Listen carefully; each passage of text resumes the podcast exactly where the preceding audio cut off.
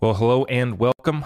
I am your host, Zach Rector. This is the greatest transfer of wealth in world history right here for you. Tonight's episode, we're going to break it down current events, cryptocurrency, and an incredible transfer of wealth. Hopefully, you're on the right side of that transfer. Let's take advantage of this situation and get tapped in, folks. Let's take a look here. Starting off, let's take a look at the market 23,458 for our Bitcoin, 1631 for our Ethereum. I'm going to refresh that just to make sure we're good. 37 and a half cents for our XRP. Pulling these prices off of Coin Market Cap. Okay, let's get right on into it though, guys. Big session coming in here tonight. Let's make sure that we've hit that thumbs up, the notification bell, and if you haven't already subscribed, and uh, let's get right on into it, guys. Big session. Okay, British supermarkets are rationing fruit and vegetables as shortages bite. We've been talking about this. We had our prepping call postponed till this coming week. Okay, this Saturday is when we're going to be having the prepping call within my Discord group. If you're looking to get tapped in, that's over at the website. Uh, talking about scenarios like this, you know, hitting the British supermarkets, we always say it can't be us. Oh, that's on the other side of the country, the other side of the world. That would never happen in my neck of the woods. And uh, we just don't want to be caught up in this situation here unfolding pretty dramatic events to bring us into 2023. The supply chain disruptions have been going on for the last two years. And uh, the inflation and the supply chain crisis doesn't go away. That's the perfect combination for getting caught in a pickle, to put it nicely. Let's not let that happen. Let's stay prepared. And like I said, big session coming up this weekend. We've already done a few prepping calls within our Discord group, and it's all part of us just being tapped in on every single level. You guys already know the deal. Let's continue on. Gold Telegraph. The Bank of England had to save the pension system, which was hours away from a complete collapse in late 2022. Now, UK taxpayers might be on the hook for 240 billion to help the Bank of England cover losses from QE. If central bankers were entrepreneurs, they would go broke.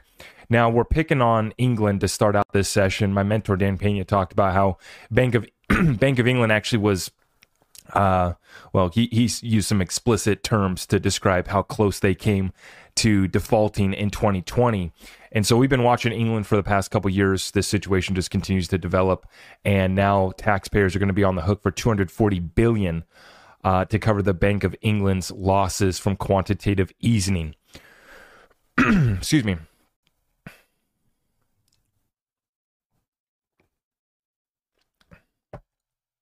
So we titled this session here tonight, The Most Significant Global Conflict in a Century. Let's get right on into this thread here from Jeff Seckinger. Okay.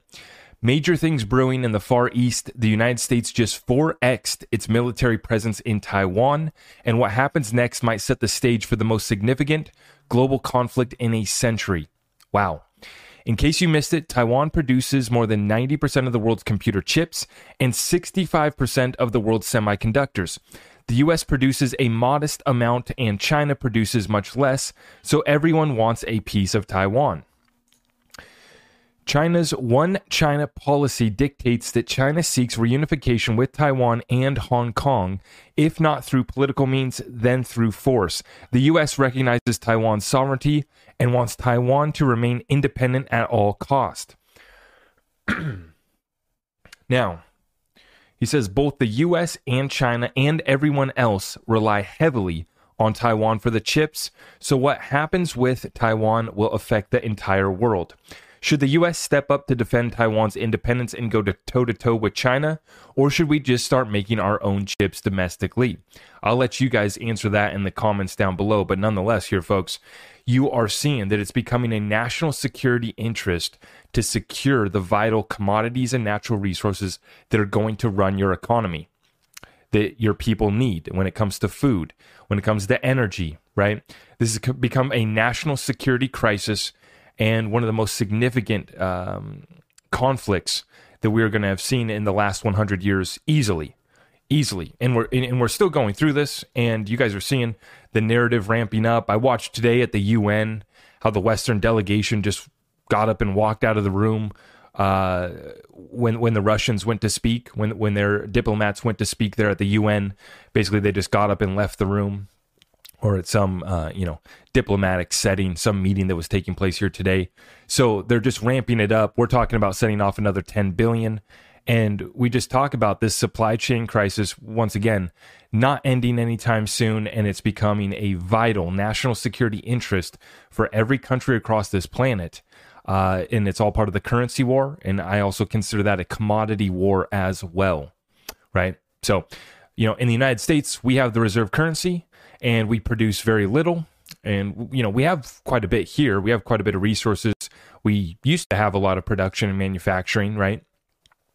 But now, with this new globalized economy, other countries are taking the lead, and we've sat back just using the reserve currency and our military to force our might and to uh, you know get to that standard of levying that we you know once had here in the United States. But as you guys have seen with real estate prices, they just peaked in June. We've lost 2.3 trillion dollars worth of value just in real estate since peak of 2022.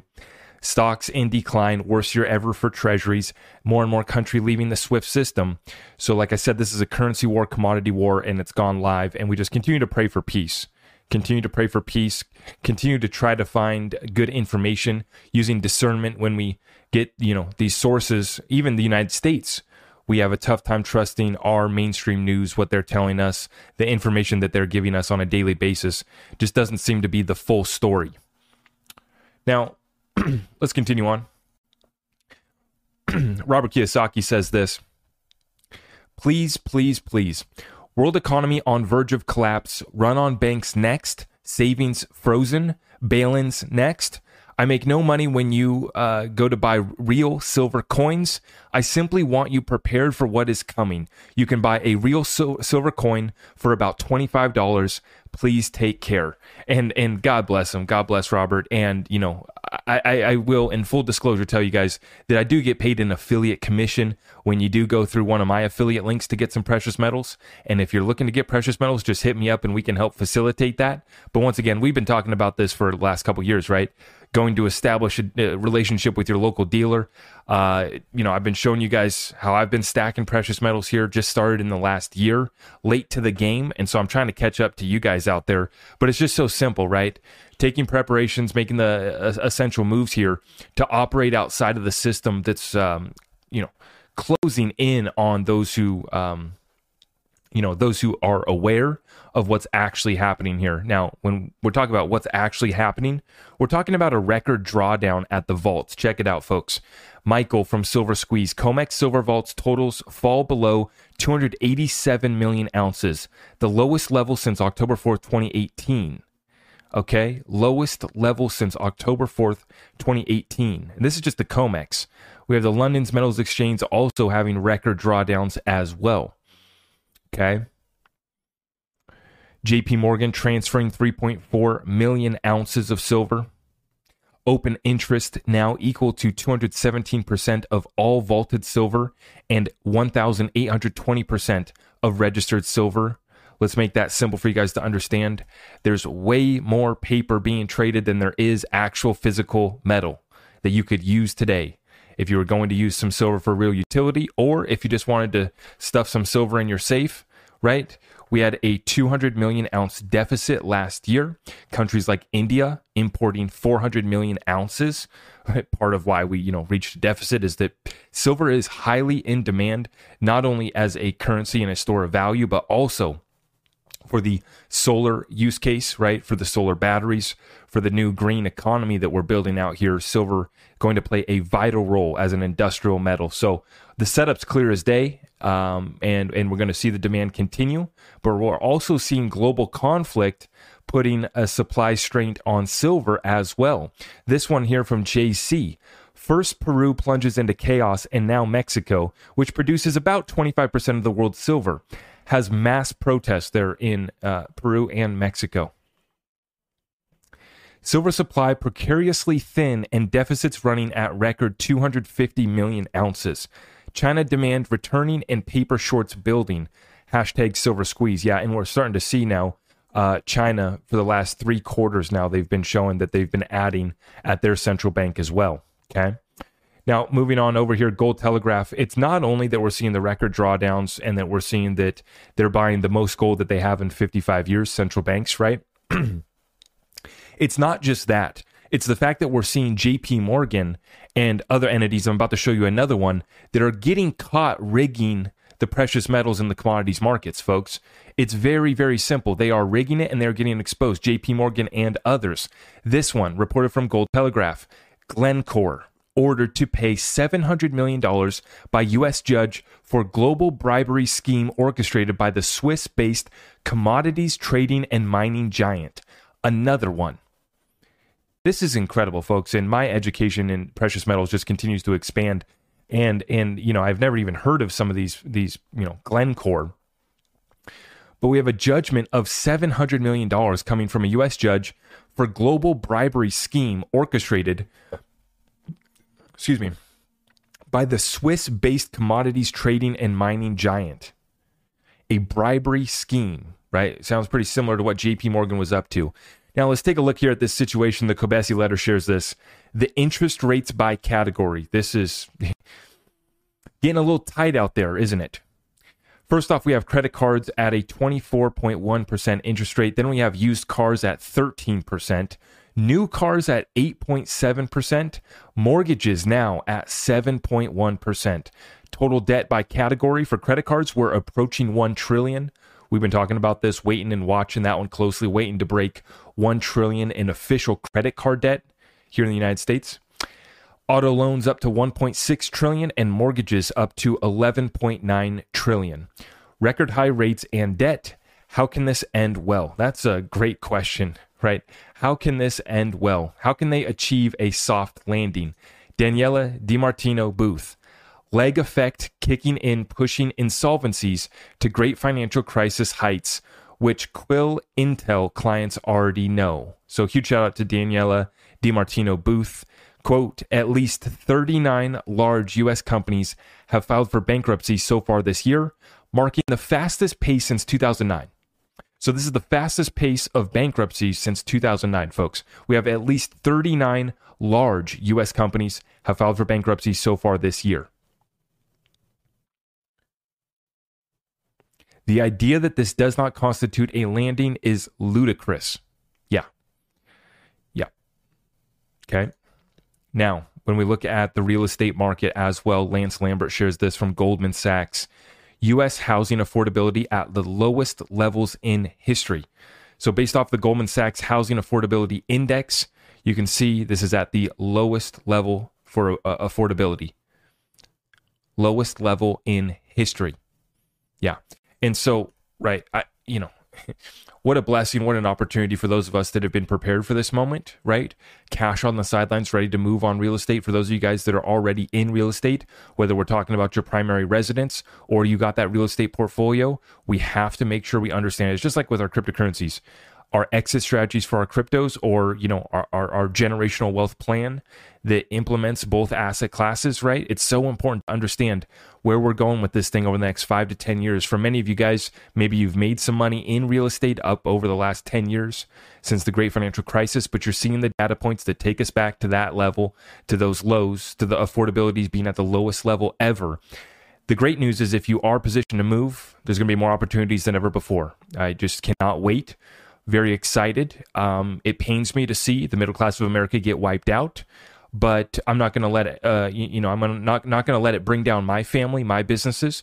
We're just going to keep on building. We're going to keep on setting that cash on the sidelines and patiently be ready to move on the real estate deals.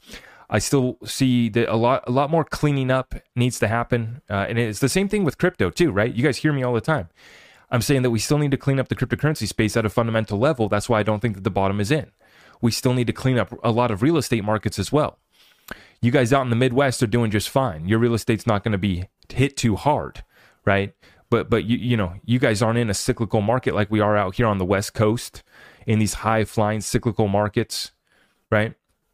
I just see more pain coming because you look at the affordability rates in my areas, and it's it's it's absurd. Prices need to come down thirty percent to actually get back to the mean affordability, uh, you know, ratio. So we have a ways to go for real estate. I'm ready to move. I hope you guys are too. If you're already in the real estate game, hopefully you've been positioning your portfolio to succeed in a higher interest rate environment. Hopefully you've uh, you know positioned your business and your household to make it through a higher interest rate environment. Now, let's get right into the crypto news, guys. Here we go. John Deaton. Meantime, in the United States, in the in the United States, we are in a gray area for crypto. Everything is a security, and in the UAE, they're about to open up a free zone dedicated to crypto companies. So the rest of the world moving fast, accelerating ahead into the new financial system. In the United States, we have good guy Gary Gensler protecting everyone by saying that all crypto is a security. Fantastic. Tom Emmer, one of the good guys, the Biden administration wants to create a surveillance style digital dollar that is not open, permissionless, or private. That's why I introduced legislation to prevent unelected bureaucrats from stripping Americans of their right to financial privacy. Uh, we are rooting for you, Tom. We are cheering you on here, and we are ready to help uh, hold the rest of Congress accountable as we talk about rolling out a CBDC, as we talk about, hey, let's take this conversation all the way, Tom. Let's talk about the fact of why do we even have a Federal Reserve? Got to bring it up every time. We're not going to let this just go away. It is unconstitutional. Why do we have a private central banking cartel ruling over our monetary supply? Not how we were intended to be created and ran. Not what the founders intended. And you guys know it's an experiment that's been a failure. How do we know? 90%, 97% destruction of the value of the dollar. That's how we know it's a failure. If you destroy something by 97%, that is safe to say that that is a failure. Now, what we're seeing right now, crypto companies failing, right? This is what I'm talking about cleaning house. This is what we need to happen. Now, here's what's actually surprising to see uh, is some of these digital currency group types, Wall Street boys and girls, are taking significant losses and are effectively insolvent. We're now exposing it all here. Check it out, folks. Big time right here from Andrew. Update on Digital Currency Group shared financials yesterday. They have 262 million in cash on hand and owe 575 million due in May. 1.1 billion loss in 2022. How's your program working out? We always got to ask. 1.1 billion dollar loss for this crypto hedge fund essentially is what it is, Digital Currency Group big time loss, and they are functionally insolvent, right? They have 262 million cash on hand and owe nearly twice that due in May of this year. The Genesis Trading Chapter 11 bankruptcy and restructuring plan is a de facto digital currency group bankruptcy and restructuring plan. And here's what's going to happen, folks. We're going to have restructuring, right, uh, for uh, you know, bankruptcy and restructuring plans that are going to allow these guys to make it through, right? They're going to be allowed to come into compliance. They might have to settle up some, you know, they'll, they'll cut Gary Gensler a check. They'll be able to go through bankruptcy, go through a restructuring plan. Um, hopefully, you know, people, investors are able to recoup some of their losses, right? Uh, what's sad to see in the exchange is is just regular people who've invested in this technology get caught up in the bankruptcy filings and this is what I've been warning about, and this is what we see here once again. Binance has moved 1.8 billion of collateral meant to back its customers' stablecoins to hedge funds last year. Again, who does this remind you of? Now, I see people saying that this was an accident, that it wasn't on purpose. They didn't funnel the 1.8, nearly $2 billion worth of customer funds uh, to their own trading hedge fund uh, on purpose. It was an accident. That's to the level of uh, you know protecting Binance we have in order in the cryptocurrency space, which God bless them. I hope that's the case. I hope it's true. I hope it's an accident. But regardless, it reiterates the point on why we don't trust these exchanges, why we don't expose ourselves to third party counter risk, why we get our long term holdings the hell off these exchanges, right? Um, and, and we've been talking about this. There's a few exchanges that are working just fine for me right? Right now I'm using Uphold to accumulate, I'm using KuCoin to trade. They're doing they're doing me just fine for now. Right? But I'm watching closely and we're watching little situations like this happen with Binance. Right? See, first, first it was they were only going to allow transactions over $100,000 coming from uh, Silvergate or, or the one bank, right? Then it was all US banks now shut down for funding your Binance account. Then, it, and that was just supposed to be temporary. Then Binance, out of nowhere, shuts down the Australia market for perpetual futures and options trading. Out of the blue, just shuts it down. Now, it has been exposed that they moved nearly $2 billion worth of collateral that was supposed to back client stablecoins. And CZ's come out with some tweets trying to clear it up. And like I said, the the Binance Bros are protecting CZ, saying that uh, it's all fine. It was just an accident. But regardless, that's fine. I'm rooting for everyone in the cryptocurrency space to make it. Everyone who's legit, building utility, solving problems that the world needs, I'm rooting for you. But this is the reason why we get our cryptocurrencies off of these exchanges so that we don't get caught up in these mess. Whether it was an accident or not, just remove the potential for you to even get caught up in the mess. Once again, I'll let them do the explaining. I'll let these guys argue about whether or not it was, you know, once again, I'm not rooting for Binance to go insolvent. I'm not rooting for anybody in the crypto space to lose. I just want us to get cleaned up get regulations, get the level playing field, and may the best crypto project, the best technology win. The best companies win. The best entrepreneurs win. Not have to cut Gary Gensler a, a good guy Gary check, you know, pat Gary on the back to be able to do business in the United States. That is not what I want. But once again, what is going on with the customer funds here at Binance? Continued issues. You know, they say that, you know, this is just irrational Binance FUD. That's fine. I, I hope that that is the truth. I'm just warning my audience and just trying to protect my audience. It's not trying to FUD Binance or any of these platforms. And when when I see the Wall Street boys lose, though, you know, I, I, I don't feel bad asking them how's your program working out, making fun of the fact that they just took a 1.1 billion dollar loss in 2022 for Digital Currency Group, right? when the Wall Street boys and girls take an L, we can make fun of them. Major, here we go, folks. Check it out. This is what we've been waiting for. We have test using the Stellar as a public interconnected blockchain and included all of the steps that a user would have to conduct for the use of a tokenized on chain version of the digital real. Folks, we have a major test right here from Brazilian. Digital Real passes public blockchain pilot test with flying colors. A tokenized version of the digital real, the Brazilian central bank digital currency, passed a public blockchain test successfully. This test was ran on Stellar, and this was out of the blue. I didn't even know that they were working with them, right? Um, but it was really working on kind of a public blockchain pilot um, for you know kind of being held at the retail level, like a retail CBDC, and it passed with flying colors. This one from uh, Stellar, being reported here by Bitcoin.com.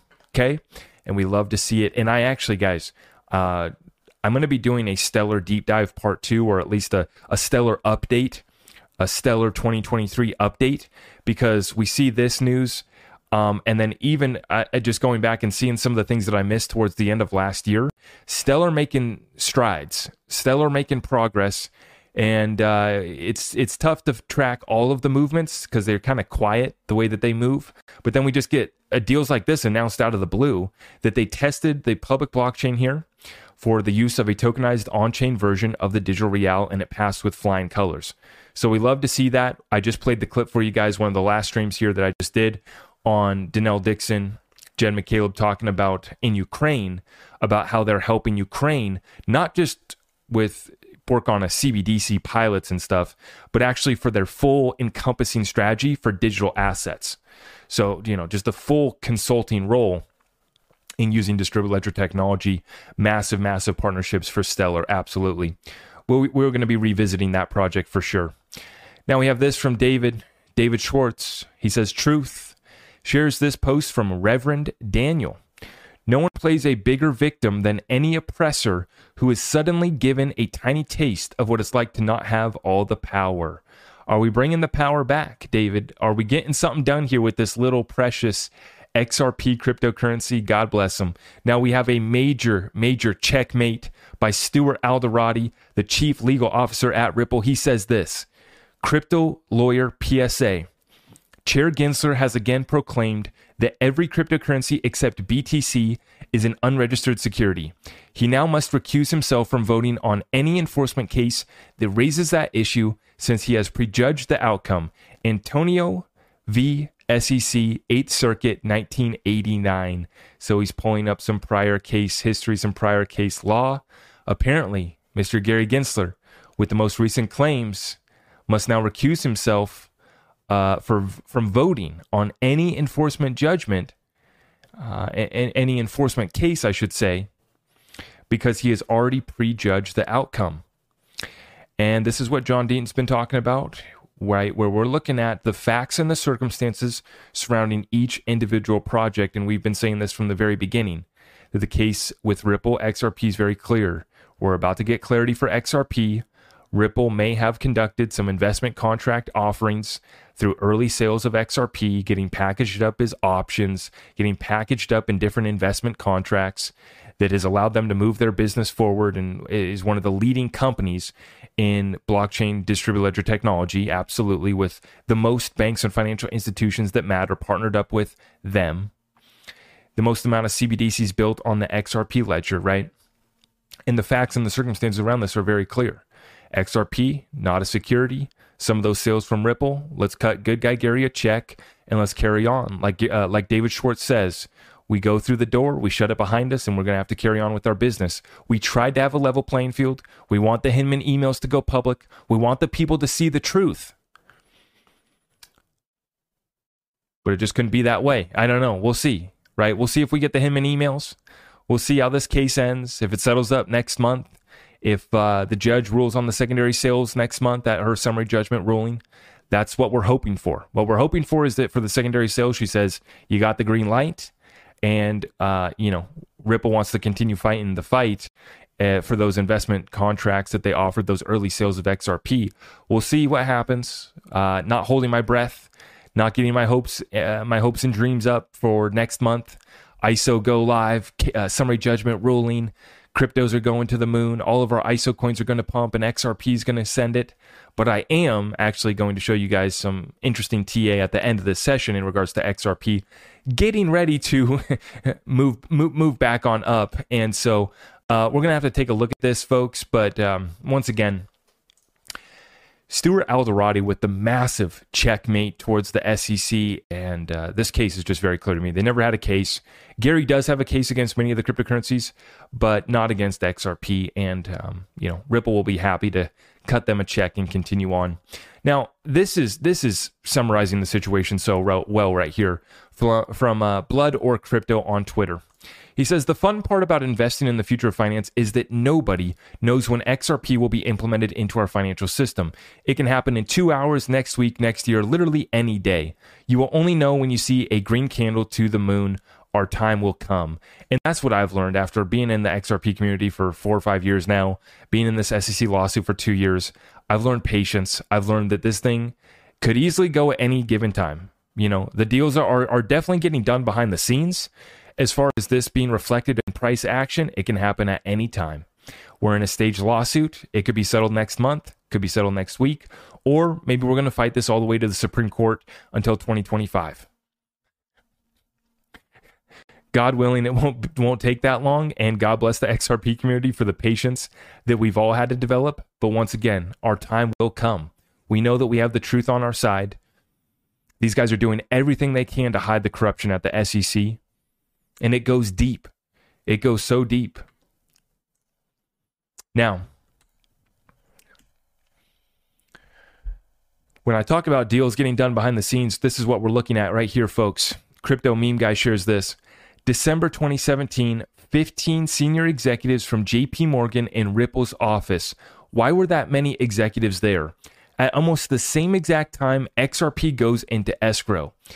Now, now remember, guys, we've heard stories that basically JP Morgan w- was trying to w- was trying to swoop some XRP. Like, like, eh, you know, some people say that they were trying to get a lot of XRP. Maybe they were trying to buy out like a, a serious chunk of that escrow. But the word on the street, I mean, and obviously, if you send 15 senior executives to the office of Ripple, there, there's a little bit of interest, right? You don't send over 15 senior executives to just go have coffee and donuts and, and shoot the shit. For, right, you you send 15 executives over to do business, and uh, we know how J.P. Morgan operates. We we know how they like to operate and the power that they like to wield. But then it's almost as if that escrow was a way for Ripple to protect that XRP supply that they had, right? it basically forces them now they can't even be tempted to sell off those big chunks of XRP, right? They could do pre allocation deals. Obviously, they could do some sort of options.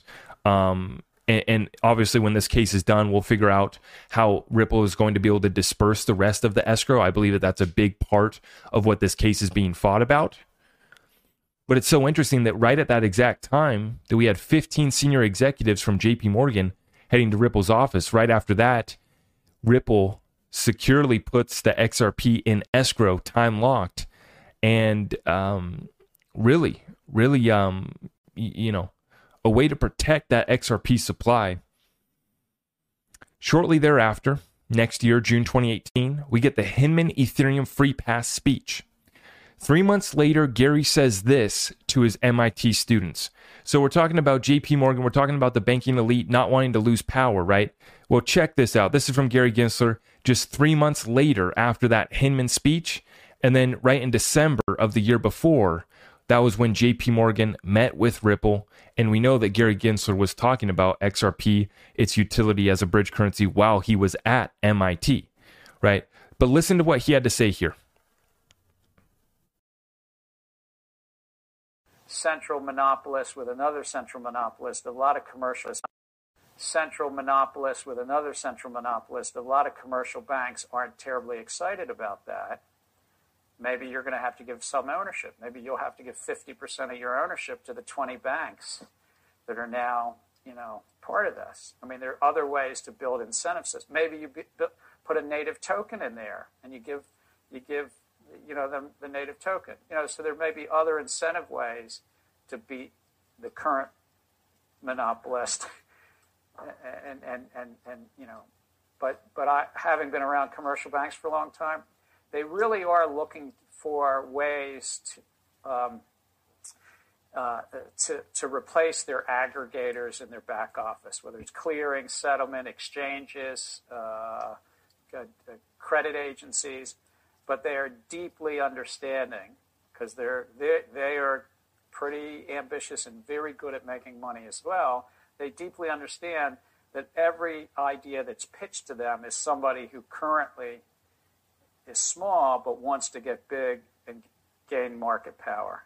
So they're also they're also always thinking about how to ensure that there's a check to slow down your startup from gaining market power 5, 10, and 15 years from now. They don't want you to be the next clearinghouse like uh, the Chicago Mercantile Exchange or Intercontinental Exchange. They don't want you to be the next um, central node of market power. So you might share some of that with them, or you might find an incentive system. He says you might find an incentive system. Kind of sounds like an escrow, right? where you give the old guard time to actually roll over to the new financial system, right? By locking it in the escrow, but you could still be able to do pre allocation deals. Like, for all we know, JP Morgan could have 5 billion XRP with their name on it at the escrow, right? But this was a way to go around and to get all of the old guard, give all of the old guard and, and basically anybody in the banking financial institutional world, anybody in payments, anybody in settlement, any money provider, the opportunity. We have this supply of XRP. We're selling it at this price. Do you want to do a deal? They did option contract with R3. Seems like they've now changed up their the, the way that they're doing that. But this escrow bought time. He calls them the monopolists. It bought them time, right? And it's so interesting that it happened and coincided right after they meet with JP Morgan right? And he's talking about an incentive plan to get these these guys to to get you on board before you become the new version of the CME, right?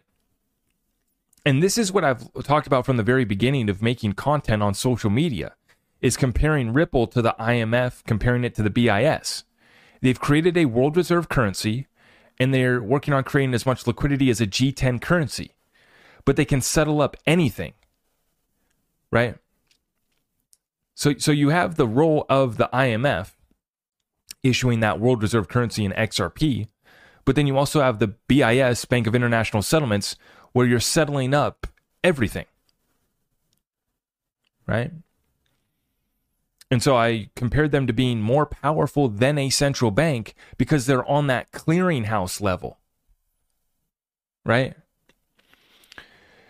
And it, it it's almost like this is just the way the world works if if you want to come in, you want to play ball, like David's Twitter banner switched to, right? If you want to play ball, if you want to get through, you're gonna have to give up a little something. You're gonna have to give us a little XRP. We're gonna need to put, you know, our name on about five billion of that escrow, please. That's what R3 tried to do. So we know that we're not just making this up. This isn't just crazy theories that the XRP community is making up. Understand that R3 is not just one bank. It's so much bigger than just a Bank of America announcing that they want to use XRP. Right? This is a whole consortium of banks. And at the time, it included JP Morgan, Morgan Stanley. Some of the biggest banks in the world were part of R3. That's why Ripple gave them that you know that options contract is because they wanted to be introduced to all these partners and buddies of R3.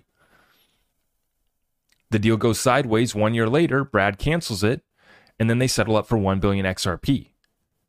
But just think of that. We only have, you know, about 50 billion XRP in Ripple's control between the escrow and what they have in their accounts, right? Some 50 some billion. That's only 10 deals.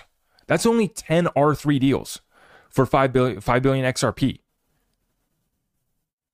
Are you telling me that Ripple hasn't conducted any other pre allocation deals that are for billions of XRP? The R3's been the only one. No. No. In fact, well, we have the data. That's the beautiful thing here. Ripple is so transparent and gives us the numbers.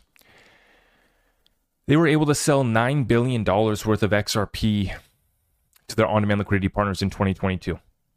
So simple, right? Let's just, for, for, for making this math easy, right?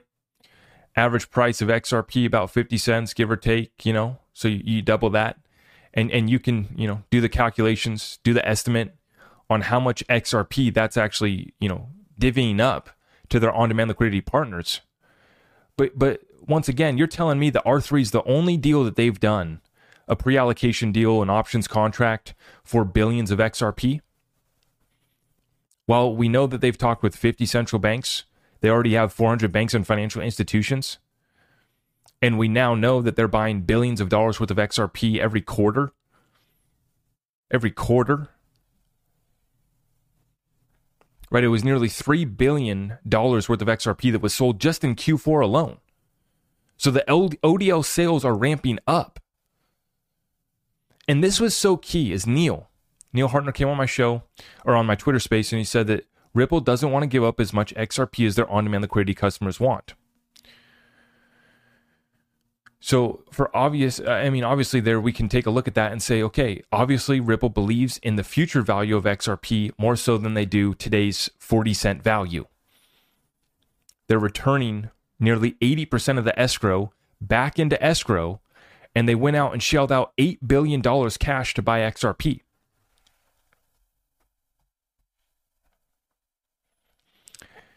So I, I think that they have way less XRP to give up because I would assume that there's been some pre-allocation deals. This is my speculation. I would assume that they've, you know, done a few other deals for pre-allocating XRP some somebody else has their name on some of that XRP that's in the escrow, right? And so Ripple has way less XRP available to give out, I think, than we're being led to believe because of those contracts. But then they also don't have a willingness to give up as much XRP as the on-demand liquidity customers want. And this is what I was talking about the other night is that they would much rather just see the price go up to be able to facilitate more liquidity versus them having to release more XRP. So they actually have an incentive to, to keep that XRP in their possession, but just let the market take XRP up to a higher price to facilitate the liquidity that's needed. Right? There's two ways to get the, to the liquidity that you need. You either have a higher price or you have more supply. Right now, XRP is at 40 cents. You can you know, settle your XRP every three to five seconds. Obviously, you could use more XRP uh, or XRP more than once in a day. Obviously, sure, right? But Neil said that they're doing about $250 million a week in volume. Okay. We can't quite calculate how much they have there in their ODL liquidity pool, based off that because we don't know how quickly they're turning over the XRP. Are they turning over the XRP every three seconds? Are they turning it over every 10 seconds? Are they being conservative and only reusing XRP every minute or every five minutes? Right? We, we don't know how that part of the calculation. So even though I got the numbers from Neil, and that God bless him, I really appreciate him for sharing us some info on ODL, and he described the growth outside of the United States like wildfire. But he said $250 million per week is, is what they're moving in ODL settlement. Okay. And it's, you know, basically nine times, almost 10 times year over year growth in ODL volume. And then obviously the sales have gone up um, nearly the same rate as well. Right. It was 2021. I believe there's about a billion XRP, one or two billion XRP, one or two billion dollars worth of XRP sold in 2021, I believe and then 2022 is 9 billion or actually no it was even more than that i can't remember the exact numbers but you get my point right nine times year over year growth and now the key part is that we see 60% of ripplenet transactions are now on odl so for all the people that are saying oh they're just using ripple's tech they're not using xrp no 60% of the transactions are now using xrp so that's a big time difference from the years past right and this is only ramping up and once again Ripple's holding on to their stash for some reason, one one reason or another. Whether it's you know a lot of it's pre-allocated and they have way less XRP than we think because it's already allocated in pre-contracts and options to other entities, right? Or if they just don't want to give it up because they want to keep it for themselves. So, once again, this uh, situation here with good guy Gary Gensler giving us the spiel back back in the day here explaining XRP as a bridge currency, explaining how the incumbents aren't going to let you come in and play ball unless you cut them cut them uh, give, give them a slice of the pie. I guess is the nice way to put it. And so this is, you know, I, I think that JP Morgan tried to strong arm Ripple when they showed up with 15 executives back there in 2017. But Ripple's strong. I think that Ripple knows what they hold, and I, I think that they know um, their positioning, right? The the big hitters that are on their team, uh, is is the all star team of the cryptocurrency space and some of the biggest hitters in the banking world. I mean, the 43rd Treasury of the United States is is is no small task to get them to even talk to you, let alone come be on the board of directors, right? Along with former Vice President of the Fed Michael Barr, um, the the list just goes on and on, right? So I think that Ripple was able to hold their own just because they they have such a strong team. They they they have such a strong understanding um, and, and they've done deals in the past where they've lost. Like on the R3 deal, it kind of went sideways, didn't end up working out as planned. And that was a learning moment for them, right? So next time they go to cut a pre allocation deal for 5 billion XRP, they're going to have learned not to get, make it last for three years, not make it uh, under, underneath a penny like the R3 option was. Um, but I do believe that um, once again, we're just seeing a setup here where I think that people are really overestimating how much XRP is going to be circulating and available for liquidity. That's what where this all comes down to at the very end uh, of basically my conclusion of all my research that I've done on Ripple XRP, studying the market reports and looking at all of the contracts and deals that they've been doing for years, is that there's just way less XRP that's going to be available for liquidity than we think. So let's. Uh, I got a few more here. Now, this is just to reiterate the point even further. This point when uh, Nathan Price, Ripple BIS XRP Group 2B.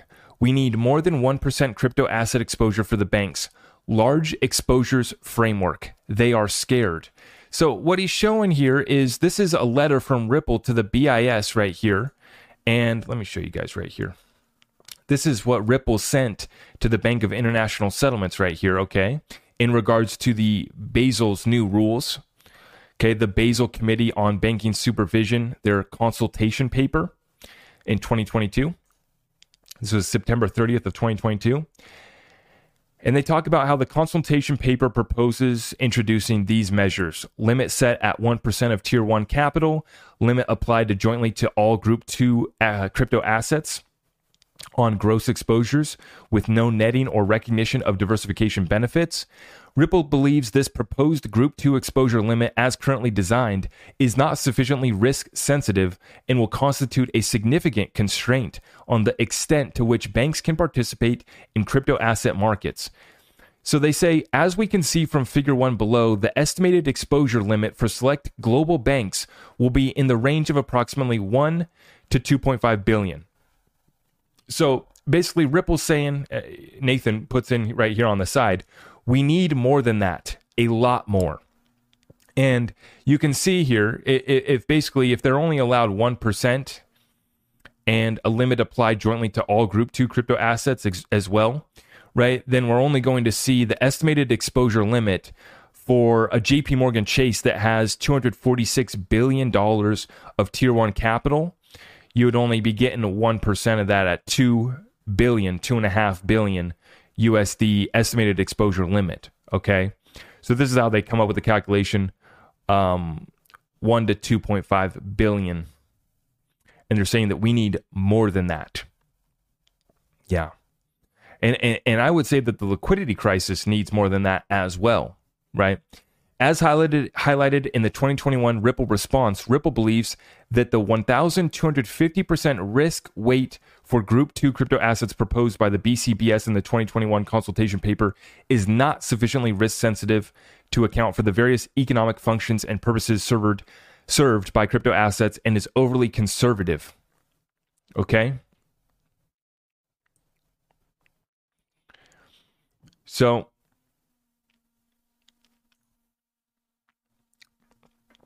they say this in, in basically in conclusion.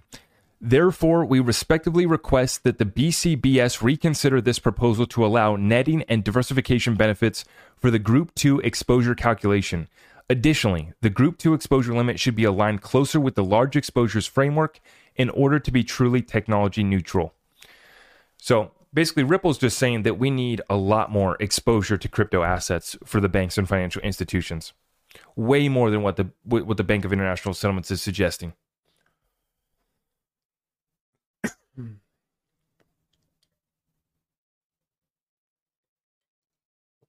Cheers, everyone. Okay, let's let's let's check the TA guys because this is actually interesting to see. Um, I would love for this to occur. Remember, this is not meant to be financial advice, but let's just take a look at this from Dark Defender little bit of technical analysis. XRP followed a path almost identical to the historical pattern we set. Triangle all uh, sorry, Triangle has all its energy accumulated now on March 31st. However, if you count the bars in the historical data, we can expect to touch 54 cents earlier on the 13th of March, fingers crossed. Okay, so let's take a look here at this chart, this this piece of art here from Dark Defender. It says based on the same historical pattern, we can expect to touch 54 cents by March 13th. We set the historical structure here. And it does show the potential for us to go back down to a level of about 34 cents. You know, and I was thinking, I was thinking that how perfect would it be to go touch 33 cents one last time before XRP starts to move up? So we're going to be watching that one closely. Um, but this structure is just winding up so tight, so ready for a massive breakout. I think that nobody's really ready for this move.